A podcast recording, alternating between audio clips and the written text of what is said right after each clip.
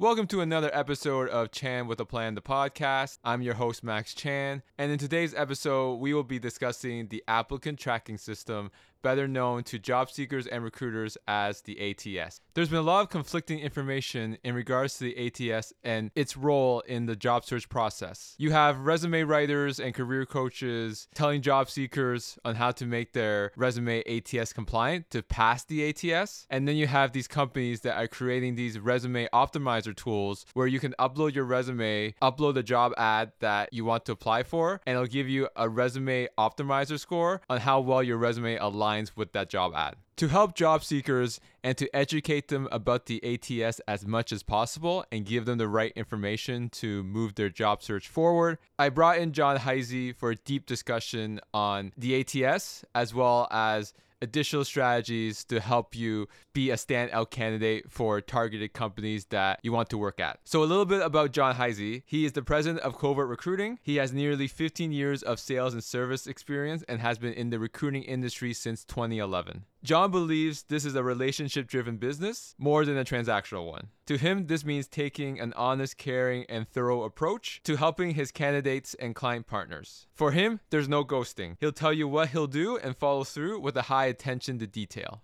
When he's not recruiting, Jon can be found on the golf course, traveling to far off places with his wonderful wife, and hanging out with his dog Otto, who also makes an appearance on this podcast. I do want to let my listeners know that due to technical difficulties, there is some issues with the audio. However, you will still be able to listen to everything Jon says. And I know that this is a very important topic for job seekers, so I wanted to publish this for my listeners so they get a full and complete understanding of how the ATS works so they can better their job search strategies. Now let's hop into my conversation with Jon and discuss the ins and outs of the ATS that job seekers need to know.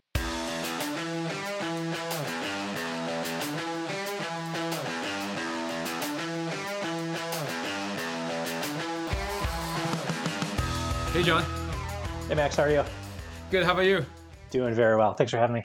No worries. We, we finally uh, had our schedules aligned, and we are finally uh, doing this. It's part of the fun is to to manage all of the the reschedules along the way. yes, like I, I originally wanted you to be my first guest, and now you're uh, like fourth, fifth, sixth right now. Well, good. You're warmed up. I love it. Yeah, I'm warmed up. So now I, am ready to go. I, I, practiced with a few guests before, and now I, I'm more comfortable with the mic to talk to you, Jon. Okay, I'll be the uncomfortable one then.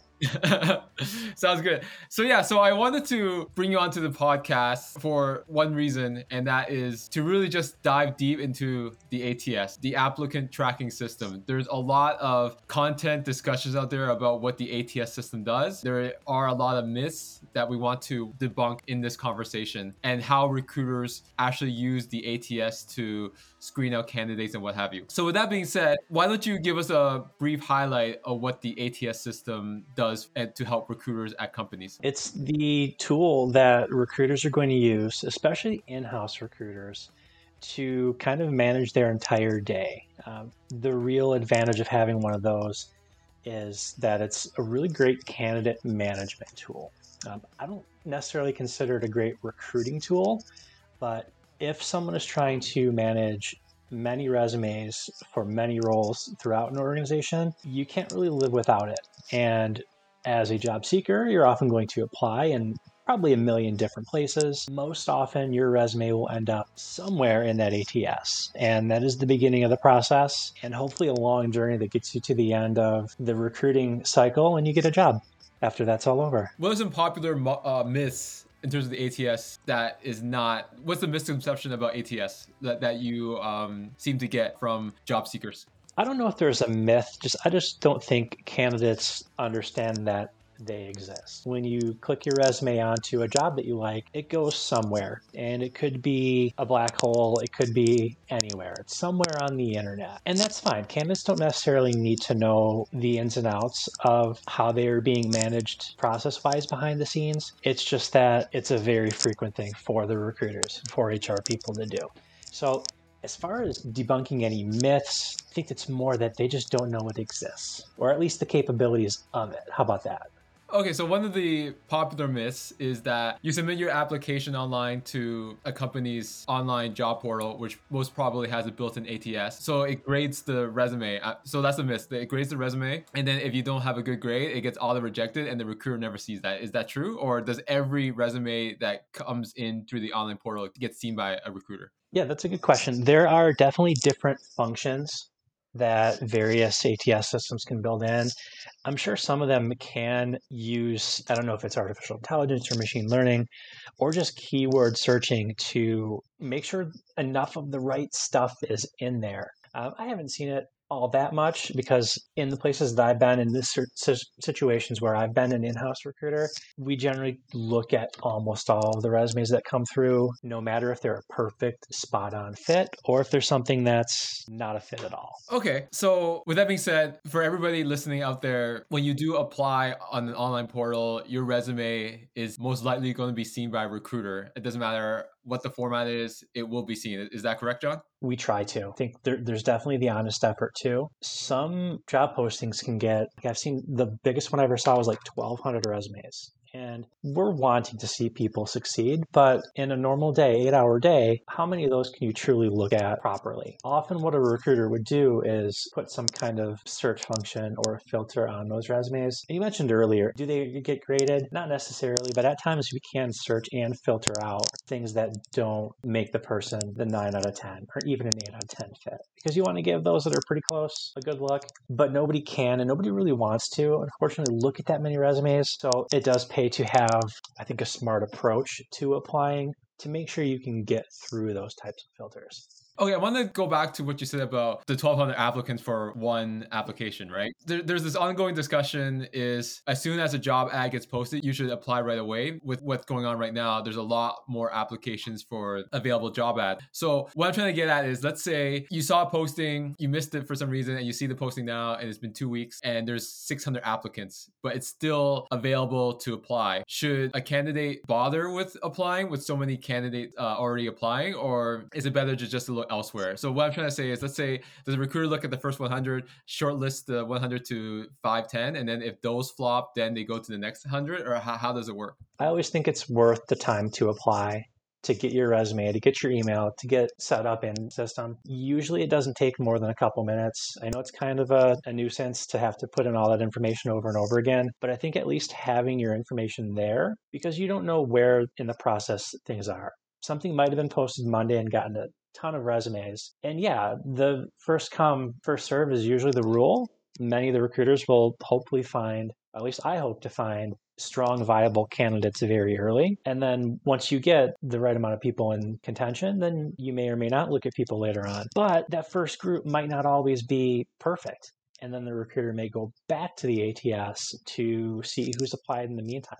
So that's why I always encourage people to at least get that resume over. I do have a couple extra tricks along the way. I think we might talk about it a little bit later to kind of get in the side door because you're not limited to just applying in the interview process. We can talk about that a little bit more. Well, absolutely. Uh, everybody wants to know about the uh, tips and tricks to get in the door of the target companies, right? So we'll definitely talk about that a bit later. But just to go back to the online about getting your information into the online portal. So a lot of bigger companies, you apply to one job, and let's say you get auto rejected like three months later, or let's say there's a few jobs you're interested at that company and you apply to multiple. So what's a good balance between applying to a job, waiting a certain period, and then applying for another one? Or can you apply to multiple at once? Or, for example, let's say you apply, but you also get alerts, and then you get alerts two to three months later, and then you apply for those. Like, is there too much applying at once to one company? Is there really that type of thing, or it doesn't really matter? Yeah, there's there's a little bit of that to it. I always tell people apply to things that you know that you're qualified for. If you're sending your resume just to try to spread it around and get more in there, I've seen many people apply to 20 different roles within a company. And there's no way in the world that person's qualified for 20, maybe two or three. You might kind of change your perception within the company that, hey, this person's just kind of throwing sand at the wall to see if it sticks. So, really, the rule on that is if you're qualified for it, apply for it. If you're not qualified for it, or if you're stretching, then don't bother You know, don't waste your time or, or anyone else's because it wasn't meant to be. I, I think a totally fair thing and it saves both sides more time and effort and it keeps the perception of that candidate, even if they applied to three or five or seven, if they're a good fit, you don't want to make it look like they're just clicking away, that they're serious. Okay, and to add to that, let's say obviously the easiest way in terms of alignment is you're a director at one company and you're applying for another director role. Obviously, it's a lot easier to move horizontally at another company, but let's say you're a specialist, but you want to get a manager position, but you have no managerial titles in your resume. So, is there a point in trying online? Is it better to network into a um, higher position? What are your thoughts and strategies? If, if you're close, you're fine. If you're a senior manager and you want to be a director, yeah, of course, because the recruiter may be looking for someone who's got the the next step in their career. And the thing I'd caution is that if you're an entry level person, you're applying for a director level role, then you're doing yourself a disservice because you're not going to get that director level role. So if it's close, go for it. If it's not close, you should know better. Sounds good. And we have a guest, uh, which is your dog, I'm assuming, right? He's my little guard dog. He uh, he helps me in breaking up really fun phone and uh, podcasts and uh, causes big distractions, which is really fun for all of us. But that's part of working from home these days. Oh, absolutely. Um, there's always interruptions, right? Like people with kids and all that, right? So definitely understand. So ATS is more of like an organizational tool, not really a screener, so to speak. What are some features that make it easier for the recruiter to look at the resume? So one of the posts that you made on LinkedIn that I really like, you could actually have the resume just show the top half of it, right? And a lot of people didn't really like that at all. Is I spent all this time as a resume and you only look at the top half. Obviously, we know the rule of thumb is recruiters only scan a resume for six seconds and then they either say yes or no, right? So, what are some features of the ATS to help recruiters screen resumes quickly and what can a candidate do to make sure that their resume is skim friendly so the recruiter can see if this person is a good fit or not yeah, that's an awesome question. This is a, a very big kind of user experience type thing. The latest ATS that I used, and I won't name it because it's one of the big ones and it's actually really, really good. When a new resume came in front of me, the window that you saw was probably the top third or top quarter of the resume. And you would need to physically scroll down to see the bottom half, which, you know, normally that's fine. But again, imagine being up against looking through 200 different resumes you may not always feel the need or you may not even you know just physically react to scroll down so i think yeah that's very important to have some key terms key successes and a clear indicator of kind of what your goals are up in that top and it's just human reactions on that the other feature to that is it had kind of like a stoplight type function. It had a green button, a yellow button, and a red button. Green button's obviously, yes, move this candidate forward. Yellow is I'm going to look at you later. And then red is I'm going to trigger a rejection for them. And it really does save the recruiter a lot of time. And you're right, you should recruiters typically spend about six seconds. I don't know if that's the actual number, but honestly, we look at a lot of resumes. We're good at it, we're trained.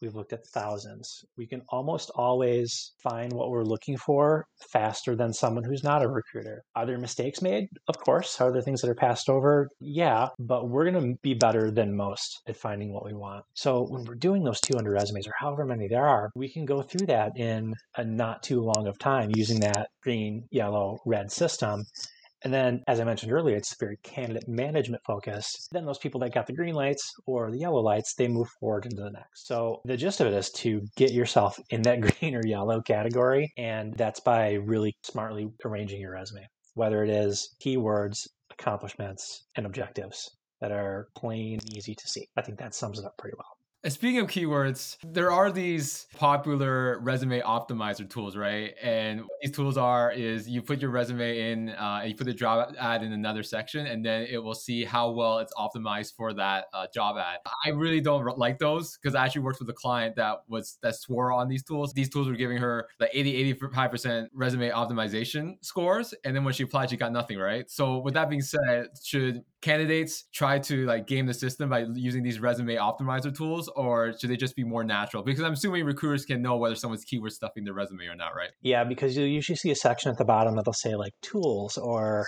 something and list off 15 or 20 terms. And yeah, they'll come up in the searches and filters. But if they're not describing actual successes or responsibilities within the paragraphs, we can sniff that out perfectly. Um, I'm sure there's some you know those don't exist for no reason they're obviously created to kind of play well within the system and i'm sure they do work but in the end I really recommend to all my candidates to be authentic. Talk not just in general terms, but talk about the most important thing that they ever did or the biggest success they ever had and give a lot of detail in that. We don't expect people to be perfect resume writers or have everything exact, but there are a number of bits of information that you probably need to have a couple of. I'm not a huge fan of those optimizers. I much prefer resumes that seem authentic and can really convey what the person has done and wants to do. Speaking of telling a good story on your resume, I've worked with clients that they didn't expect to job search now. For example, they worked for like 10 years and then they didn't keep track of their metric. So there wasn't a lot of numbers that they could put on the resume. Do recruiters look at resumes that tell a good story even though there's no numbers? So let's say I managed a marketing campaign and I increased customer retention, but there's no numbers. Is that okay? I know like a lot of career experts, they want you to put numbers, but some people just don't have it, whether it's because they're not in a very numeric role. Like let's say they're a graphic graphic designer. And obviously, people are saying that, uh, oh, graphic designer, if you design an ad, you can also talk about the marketing behind it, right? But they might not have those data. Is um non-numeric resume not as good? But does it really matter, or can they still tell a good story and it'll still work? I think you probably need to have something of substance that can be measured or tracked. If you're a salesperson, you may not, like, I, I, can't remember how many candidates I placed in 2016 no idea. And even that was just a few years ago. But you should have some kind of idea of the context of it. If you say increased revenues by X amount of dollars or X amount of percent, or if you're a graphic designer, that high number of your works were used in marketing tools, do the best you can when it comes down to it. Again, I can't remember what I had for lunch on Tuesday, so it's hard to remember all of those details along the way. But I think being as descriptive as you can, and kind of another point that just might be smart every quarter, throw something on your calendar. Even if you're not looking for a job, update what you've done that quarter. You don't have to do it every every week. That's a little bit much, but your career and your skills improve and evolve throughout the year. So add a new line, talk about the thing that you did quarter one or quarter four, and that's a handy thing too to kind of prevent forgetting some of those key numbers, especially in your something that's very metrics driven. So, what's your suggestion in terms of what's a good formatted resume from one column, two column, font, keywords, different sections, and whether they should convert it as a PDF or Word doc? That's an awesome question, the one I get a lot. Probably PDF is fine, Word is fine too. Most of the ATS systems that I use, and even some of the recruiting platforms, are pretty good at parsing at this point. Years and years ago, they were pretty, pretty bad. So, any different formatting or different columns or even graphics would just mangle resume, but most of them are pretty good now. As far as format, my big recommendation is simple, clear and concise. Don't do lots of different fonts, different sizes. You can definitely do bullets, you can definitely bold things, but keeping it simple is so much more important than anything. If you're creative, like if you are a graphic designer or if you are doing something that's not always able to be conveyed in text, you can always include your portfolios or samples later. But to make sure 100% that you're not having any challenges in the upload, keeping it simple is what I really recommend. There's a lot of people that will put like different boxes and tables and charts and things in resumes too, and they become a little bit harder to read. The less visually complicated it can be is usually the best way to go. That's my opinion, at least. I want to go back to the uh, online application process. There's obviously these knockout questions. So let's say, uh, do you have this amount of experience? Yes or no? Do you need a work visa? Yes or no? What's your salary? Is there specific answers that they look for and it's programmed? So if you answer incorrectly one of those questions, the, the resume doesn't get seen at all, or it'll still get seen. It'll just show you the results of the person's answers. Yeah, the, you can have it adjusted either way. There are certainly questions you can kind of preload. I've seen anything from one to like 15 different options that you can pick. When it comes down to it, be honest with those, um, we'll talk about pay in a second, but the common ones are Are you able to start immediately? Are you able to work in this location? And you need to tell the truth because if you say, Yeah, I'm willing to drive to downtown Chicago where I am, and you live in the suburbs 40 miles away, it's a huge commute and probably will not work. Sure, you want the job, but you need to be, again, honest and realistic with it. So, those do help screen out potential situations. When it comes down to compensation, which is probably the question we'll get the most, is hey, do we put what I want to make? Should I put what I make now? Should I put what I intend to make, or should I write negotiable? There's not really any right answer. I personally probably put what I intend to make. I don't know what, if I apply to senior recruiter role, I don't know exactly what kind of structures that may be, but I know I, I am going to want to make a certain amount. For me to pay my bills and, and live the life that I want to live. So I would much rather put that out there. If it's something that is way too much compared to what the role may be, then I would want to know that now as a candidate. And this is me speaking personally. If they would only be able to pay me half of what I'd be looking for, why try? If they could potentially pay you more than that, then I don't typically see that as a, a, negative either. The safe play is probably just putting negotiable or competitive because that's not going to skew you either way. Again, I don't know if there's a real right answer here, but I usually like what I typically would prefer to make. So at the end of the day, just be honest in those questions because they will get questioned uh, later on. But like, let's say, for example, they want to know your Salesforce level, and there's entry, intermediate, and advanced. And you're not sure if you're immediate or advanced. Should you just go for it and just say advanced, or should you be safer do intermediate as an example? Obviously, there's these skill questions that they uh, ask you beforehand, right? The only real deal breaker deal breaker with these is if you say, "Yeah, I am fluent in French." You only know basic. If you don't know something and you put it on there and somebody calls you out on it, that's a big concern on a red flag. Nobody's expected to be a perfect expert in everything. So, again, being as close to full honesty as possible is always your best bet the main point of the conversation here is when it comes to applying online, just be honest, make a very natural resume. Don't try to game the system in terms of the questions that you get, the knockout questions, so to speak. Just be honest with those questions because they will come back to bite you if you're not honest. Clear, concise, and just put it out there with who you are, what you do, and what you want to do. That's really what I hope the candidates and the resumes that I see are communicating to me. So, uh, enough about this ATS discussion and online application process. You said you had some strategies that you could share with job seekers in terms of how to have a leg up with the competition. So, let's uh, let's hear it and uh, share us what your advice is on that. This is my best move. I don't know if I should tell you. It's kind of a secret. You know, a lot of these uh, LinkedIn people like uh, they they want some solid advice, Jon, and yeah. I, I, think you you got the secret sauce that they're looking for. Here we go. So the recruiters and HR people, they want people to succeed. They want to do their best in their careers too. But the amount of volume can be overwhelming, and it's not a perfect system. So nobody really wants to look at 200 resumes. Let's just be honest about that. I genuinely feel that when you apply to something, you don't hear back or you, you don't get the response that you want, it's demoralizing. But you have more control as a job seeker than that. You don't just need to send your resume off into the internet. You can network the majority of the time. I would say even 80% of your time should be person to person networking. The very best move, in my opinion, is to put together a target list. Find the companies you want to work for you might have blasted your resume over to some company that you were iffy about and maybe they respond, but do you really want to go work at a company that you're not super excited about? Not really. So find the companies that get you truly excited. Put them on a list, throw them in a spreadsheet, find 50 or 75 of them. You can probably do that, especially if you're in a bigger market like Chicago or wherever else. There's your lead list. You're now thinking like a marketer, essentially. So you hop on LinkedIn, you find XYZ company that you're excited about, and you find your peers, the people that you could potentially be working with, their managers, and your next job is to reach out to them. And probably the worst thing you can do is say, Hey, I'm looking for a job. Can you help me? That's so transactional. Like, I wouldn't respond to those because that's not offering me any value either. But if you take the approach of, Hey, I've really been excited about your company, would love to get some advice from you, or get some expertise from you. Or I'm curious to see how you progressed from graphic designer to creative director, because I'm a graphic designer too. Those types of intros are the ones you want to make. It's still a numbers game.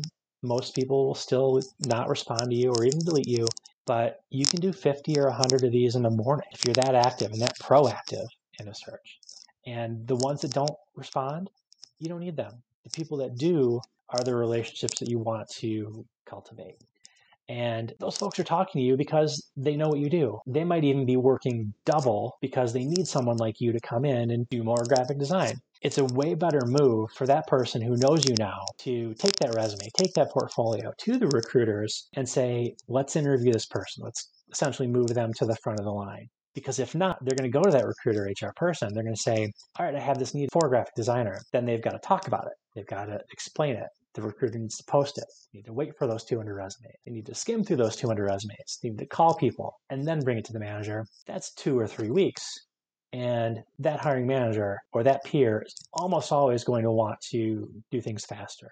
And that's really the key. Something you can do one cool company a night, an hour at a time, 10 messages at a time, whatever it is. That's really the key to get into the side door. And kind of game the system a little bit if we want to talk like that. So a good targeted list of companies you want to work at, do one a night and just network and message them, right? Person to person, you're being authentic, you're not asking for too much. You just want to talk about the industry, talk about career progression. That's what LinkedIn was founded for, is to be a professional networking tool and use that as your main source of connecting to people. And I, I tell that story four or five times a day sometimes. I, I truly believe that's the way to do it. 2021 is to make your connections person to person. So in terms of that, that's more of the like nurturing approach. So the other approach, I, I want you to get your opinion on this, Jon, is a job that gets posted on LinkedIn. Sometimes there's a usually the recruiter that posted it. Do you recommend candidates submit their application and then reach out to that recruiter? Because the fact that they're showing their face, they want to contact it, right? I do that purposely. The people that would reach out to me and be clever enough to follow that up. The person may or may not always be the perfect fit, but I'm always going to give a response to that just because I appreciate that little extra level of, of attention. Obviously, it has to be a personalized message, right? They can't they can't just say, "Oh, I submitted my application and my resume. Here's my resume again. Can you forward it to the hire manager?" There's, there's obviously has to be a good personalized message that shows your value, right? It can't just be give take from you, right? I think it's just more that expressing that they're truly interested. It doesn't need to be a total autobiography in a note like that. It's just that, hey, I want to make this extra effort to show you that I really do have some interest and I want to be the person that goes kind of above and beyond along the way. But again, even asking to that recruiter, I see you post this. What's your advice on getting in front of the manager? There you go. You've already asked for advice. You're not saying, can you please do a thing for me? You're trying to enter a dialogue a little less aggressively is not the right word, but a little bit like you have more to share too. Uh, sometimes people will be able to find the hiring manager and they want to bypass the recruiter. So they would submit the application and then just message the hiring manager directly. Is that recommended or is that not good because you're basically bypassing the recruiter and the no. hiring manager is, oh, no? No, same deal. If you see that XYZ company posted the job, you already know that that opening is there. So it's just another reason for you to reach out to the people on those teams if you can find them. And LinkedIn searching tool is, is actually pretty good for that. I know they offer probably a, a one month premium version for free to try it out. It gives you a little bit better of a search function. Absolutely reach out to that person who might be the hiring manager. You got nothing to lose. Again, much easier get you to the front of the line compared to risking falling into again that internet black hole 200 other resumes. So to summarize, just be proactive. So the three main strategies is apply online, obviously make the resume very natural to tell a good story. Don't try to game the system. And when you apply online, see if you can find who the recruiter is or hiring manager, reach out to them as well, attach the resume so it's easier because obviously with all so many applications, they're not going to well, they would if they want, if they think you're a good candidate to sift through all the resumes, but by giving the resume directly to their email, they don't have to go through the ATS to find your resume. And then finally, the other way is to just find some target lists of companies that you believe that you would work really well at and just start knocking on doors and networking. So would that be the three main types of strategies in terms of an effective job search? Those are all valid ways to do it. There's nothing that's ever 100% perfect. You're going to certainly deal with a lot of rejection along the way, but that's just the reality of it. Not everybody's perfect or at perfect timing. I think it's just being resourceful, being persistent, and having the right background along the way. Things can't generally be forced in the process. So spend your, your time nurturing valuable relationships and proper potential fits too. And with that, that's uh we'll end the conversation there. Cool.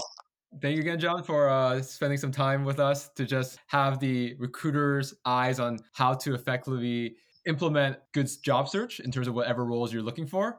So, where can people find you online, Jon? And what is a project that you want to share on this podcast? Yeah, so we are at Covert Recruiting covertrecruiting.com. My direct email is jon, J O N, at covertrecruiting.com. I hang out on LinkedIn all day. I love it. It's fun.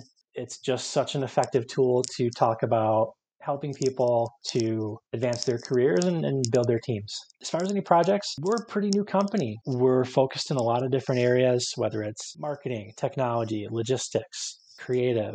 We are Chicago based, but we've got the capability to work nationwide as well. And we understand it's hard it's a very challenging, very human focused industry. So we want to build long term and, and, successful relationships with all of our candidates and all of our clients and hope we do a little bit better than the, the many other choices that are out there. What is your value proposition? Like what makes you the recruiting firm that people should reach out to? I think some of the biggest challenges within recruiting is that there's sometimes a lack of transparency. I think there's a, a, real need for some increased collaboration between recruiters and candidates and recruiters and their client partners. Reliability, just tell someone what you're going to do and then follow up, come through. That's a, a very common thing within recruiting. Like somebody ghosted me. I never heard back from them when they said they were going to. It's okay if there's no updates, but you need to tell someone that there's an update. That is the update. And then our, our group here is made up of a lot of really strong recruiters. We've been in the industry for a while and we put a big emphasis on quality. We don't want to waste people's time. We want to present really good companies and opportunities to our candidates. And we want to bring the top talent to our partners that are hiring as well. So just a little bit of an extra touch and still be very focused and aggressive on making those best connections as fast as we can. Absolutely. Just going back to that, the human touch point no update is still an update. Candidates just want to know like is, is things moving along, and if there's no update, then just email say, hey, there's no update right now. Like you don't have to ghost them to the point where there's an update. They just want to make sure that they're still in the running, right? And I think having those honest conversations can really help create more authentic relationships between employers and employees, right? It's so easy. And if we've been talking for 45 minutes about ATS systems and recruiting systems, every single one of them every single one has a feature where you can send a note to your calendar to, hey, I got to go call Max on February 11th. And you set it, you forget about it. Then on February 11th, hey, I need to call, and then you call. That's all you need to do. It's that easy. oh, so what you're saying is uh, a lot of recruiters are not taking that extra step to uh, build relationships with the candidates, right? It's hard. You, you need to be honest with the cadence of communication too. I've told people, hey, I'm, I'm not going to be a good resource for you. You know, best of luck in your searches. And that's okay. I think people appreciate that. Then I've got others that I'll say, You're a great candidate. I'm going to call you every week because I've got something to show you every week. Being realistic with the timing and then following through. Some people don't, and that's just the ones that get the bad name on the internet. Thanks, Jon. Uh, really appreciate the time and best of luck in this new venture. I think just by us conversing right now and you sharing us a lot of your tips, you will definitely be the recruiting agency that people want to work with. Well, that's awesome. I definitely appreciate you bringing me on here and look forward to keeping in touch in the future. That was a jam packed discussion on the ATS. I definitely know that my listeners got a lot of good information about the ATS and even debunked some myths that they originally had about what the ATS actually does. I wanted to go over some of the key highlights that I think are the most important in my conversation with Jon. The first is that recruiters do do their best to look at every resume that has been submitted for the job application. So all this discussion that the ATS auto rejects resumes based off some optimizer score is not true. So if you did not get a call back from a recruiter, it's not because your resume did not pass the ATS. The recruiter looked at your resume and you were not a fit for the role. In terms of the actual resume itself, don't try to game the system by keyword stuffing. Create a clear and concise, authentic resume highlighting your accomplishments and key responsibilities in your past roles. Recruiters look through hundreds of resumes a day, so you want to make the resume clean, simple, to the point where the recruiter can quickly scan your resume and see what you do and if you are fit for the role that they're trying to fill. Finally, you are not restricted to only applying for jobs that are posted online. Networking is still a great tool and could be an advantage to you because a lot of people aren't proactive in terms of networking. So if you do apply for a job online, if the recruiter is shown, reach out. You can take it a step further. If you can find the hiring manager, reach out to them. And if the company you want to work for does not have a job posting that you're interested in, go on LinkedIn, search for departments of people that you're interested in working at, whether you're a marketer in finance, a developer, and build those relationships. So when they do need somebody for your skill set, you will be top of mind and you will definitely have first dibs on the interview. The more effort you put in into your job search, the more results you will get. Again, thank you for tuning in to this episode of Chan with a Plan, the podcast. I'm your host, Max Chan, and I post new episodes every Tuesday morning. If you found this episode useful, I would greatly appreciate it if you share it with your friends and family to help grow the show. You can also connect with me on LinkedIn, where I post daily on topics such as job search, career advice, and personal branding. That's it from me, and I'll see you next time.